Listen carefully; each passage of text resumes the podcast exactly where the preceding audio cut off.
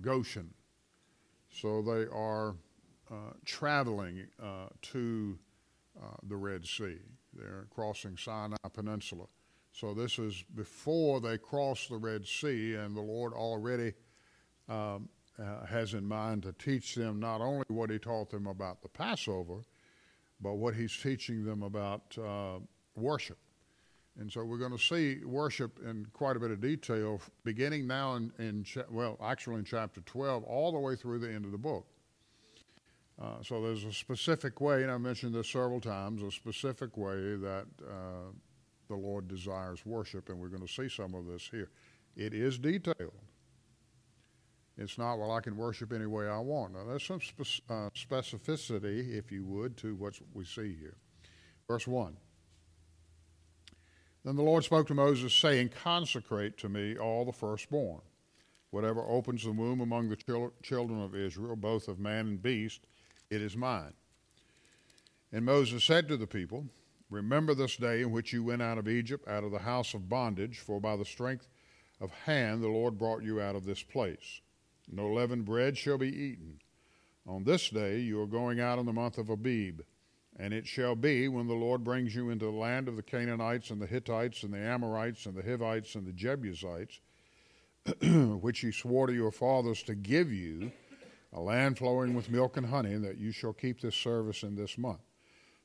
Seven days you shall eat unleavened bread, and on the seventh day there shall be a feast to the Lord.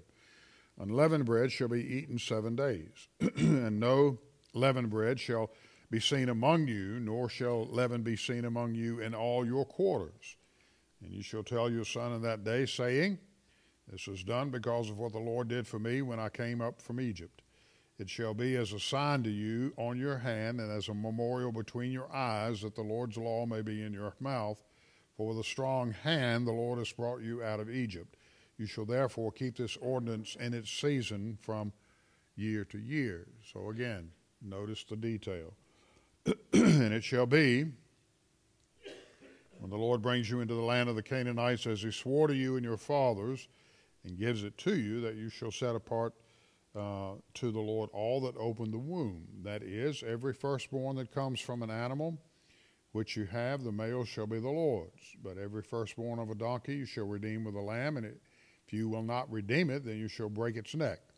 And all the firstborn of man among your sons shall you you shall redeem. So it shall be when your son asks you in time, saying, What is this? that you shall say to him, By strength of hand the Lord brought us up out of Egypt, out of the house of bondage.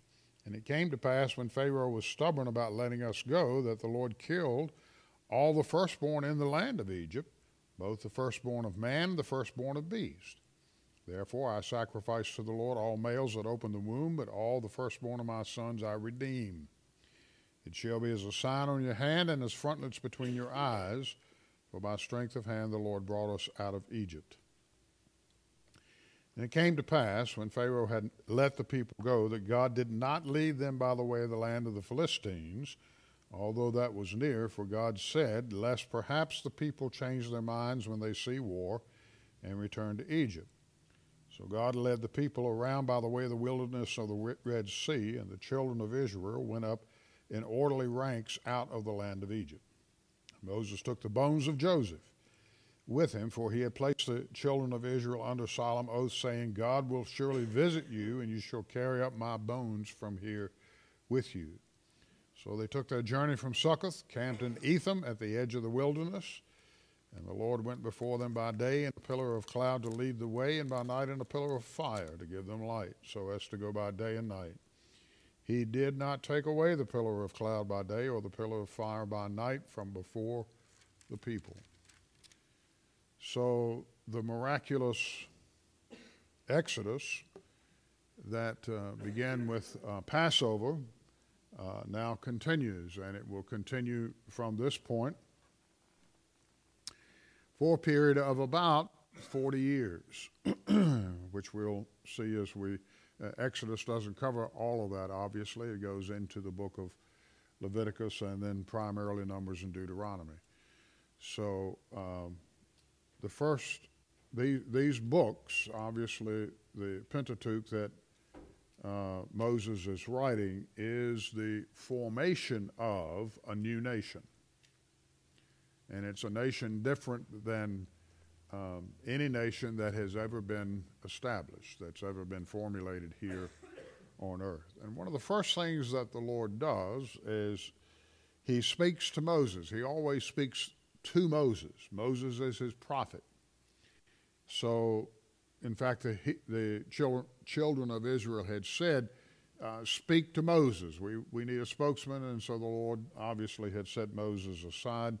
Aaron, of course, was involved with this, but the Lord primarily spoke through Moses. And the first thing that he says, and we talked somewhat about this this morning, is I want you to consecrate to me. So I have freed you from slavery, but your freedom is to me. So the Hebrew children are not uh, libertines. They're not libertarians. They do not get to do anything they want to do. And there is freedom in what the Lord has called them to do and what He's going to give them to do. Jesus said, If the Son of Man will make you free, you will be free indeed. That does not mean that we as Christians are libertarians. It means that there is a freedom in our spiritual development that the Lord oversees through His Spirit. And so, again, the very first thing after the Passover, after they've left, okay, verse 43 of chapter 12 describes all of that. And so they leave uh, uh, Succoth because they had uh, they had camped there for maybe a night or two, and then they begin to make their way not via the area of the Philistines, and we'll I'll show you a map when we get to that. We won't see it tonight, uh, but uh, Interestingly enough, the war that is going on in Israel right now is over a strip of land called, what's the name of that land? Gaza. As you go through the Old Testament, you'll see the name of Gaza. That is the land of the Philistines. So, for thousands of years, that strip of land as well as Israel, has been under duress. And so the Lord did not lead them via the land of Gaza, in other words, the land that is closest to the Mediterranean. From Egypt up to Gaza was mm, just several hundred miles. But the Lord did not take them that way because, first of all, He's a pretty sharp God.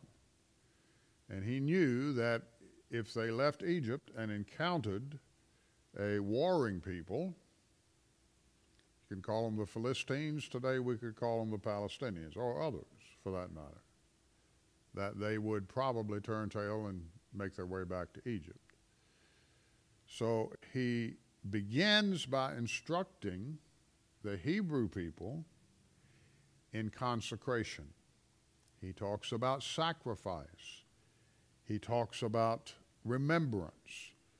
He wants these events that have transpired over probably a year, maybe more, in Egypt, all these plagues that have taken place. He wants them to remember this. Of course, now Moses is recording. We think that Moses wrote down most of this uh, prior to his death, the latter part of the book of Deuteronomy. That's what we think. We, we're not sure, but he he may have journaled, although he was a very busy man. I doubt he did, but he may have done that. But in some fashion, he would record these words. And of course, he doesn't have, um, didn't have a, his iPad. He doesn't have his PC. Doesn't even have a pen and ink necessarily. He's writing on papyrus. So it takes a while for all of this to take place. And then, of course, it, it's it's uh, protected or it's, uh, it's transmitted. So he says, I want you to consecrate the firstborn. Whatever opens the womb among the children of Israel. All of this was to be set, set apart. Um, the law of inheritance, and we know this from the New Testament, though somewhat from the Old Testament, but certainly in the, uh, the story of the prodigal, the law was that the firstborn would receive the lion's share, if you please, of the inheritance. And what remained was to be distributed among either one brother or a hundred brothers. It didn't matter. So there was a responsibility that was placed on the firstborn. Now, interestingly enough, Moses is not the firstborn, Aaron is. So the firstborn, as Moses is writing this, he is the one that is chosen by God, and he's set aside. He's different than Aaron. Aaron is the priest. We'll learn that as we go through. Moses is the prophet. So the firstborn set apart to God, and the Lord says, whether man or beast, these belong to me.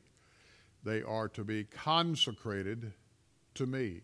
They have certain, as, as men, they have certain responsibility. The animals are to be sacrificed or sacrifice sacrifices made for them. They are mine, is what the Lord is saying. Remember, as far as we know, most of, if not all of the livestock of the Egyptians had been killed.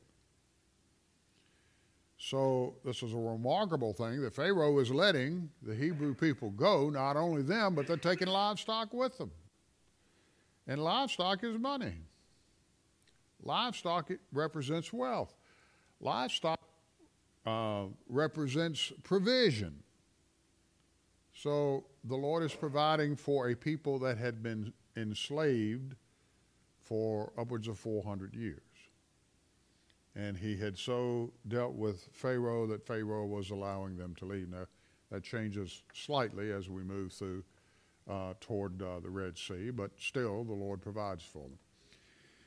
And the word consecrate can be sacrifice, and we see that in the middle part of chapter 13.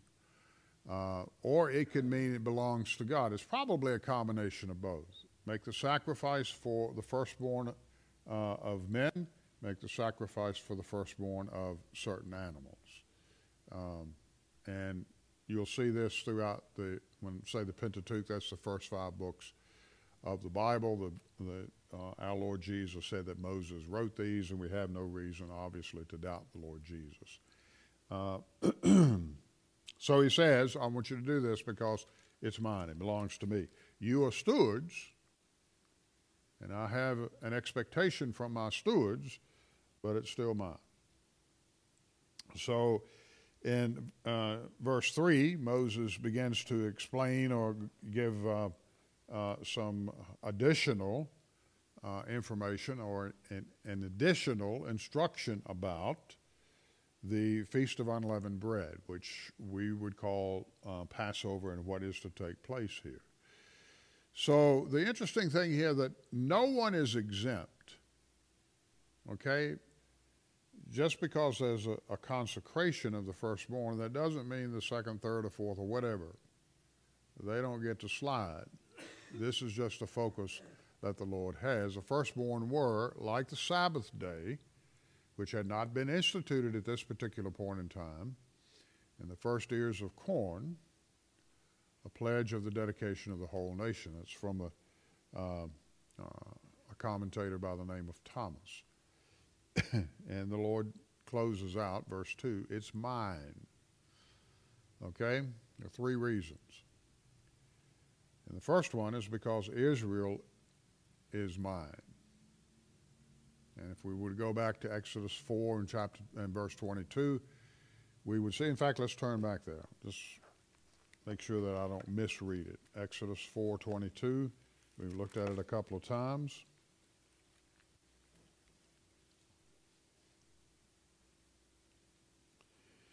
Verse 22, the Lord says to Moses, You'll say to Pharaoh, Thus says the Lord, Israel is my son, my firstborn. So I say to you, let my son go that he may serve me. But if you refuse to let him go, indeed, I will kill your son, your firstborn. Prophecy that indeed came to pass. So, first reason Israel's God's firstborn. This practice honored that truth, the promise that God had made to them. Secondly, the firstborn was considered the best.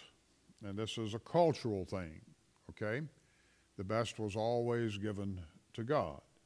The lamb that was to be sacrificed was to be the firstborn.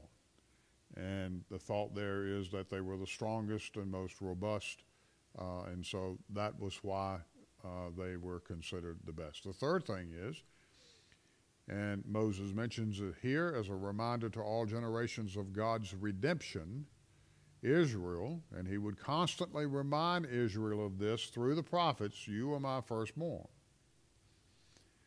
And this was one of those things where just eventually Israel pretty much ignored it. It just went over their heads.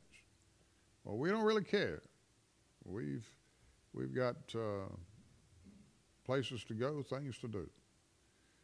So these three reasons have to teach us about the the uh, significance of the Lord's desire to not only possess His people, but to uh, protect His people. Um, Israel had been saved from the destruction of the firstborn.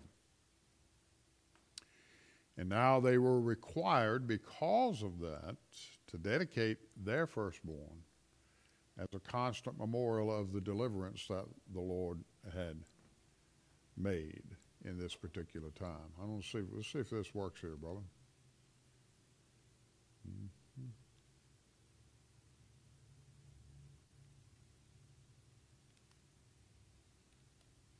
Go down a slide. It's not wanting to cooperate here. Thank you. In verses 3 through 7, and I'm not going to cover them uh, tonight, just to say it gives us an understanding of the Feast of Unleavened Bread. What had occurred in the Passover is, would now be called the Feast of Unleavened Bread, still the Passover.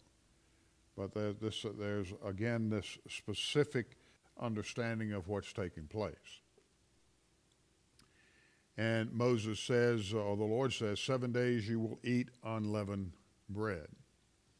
Um, so there's purity that is associated with this feast.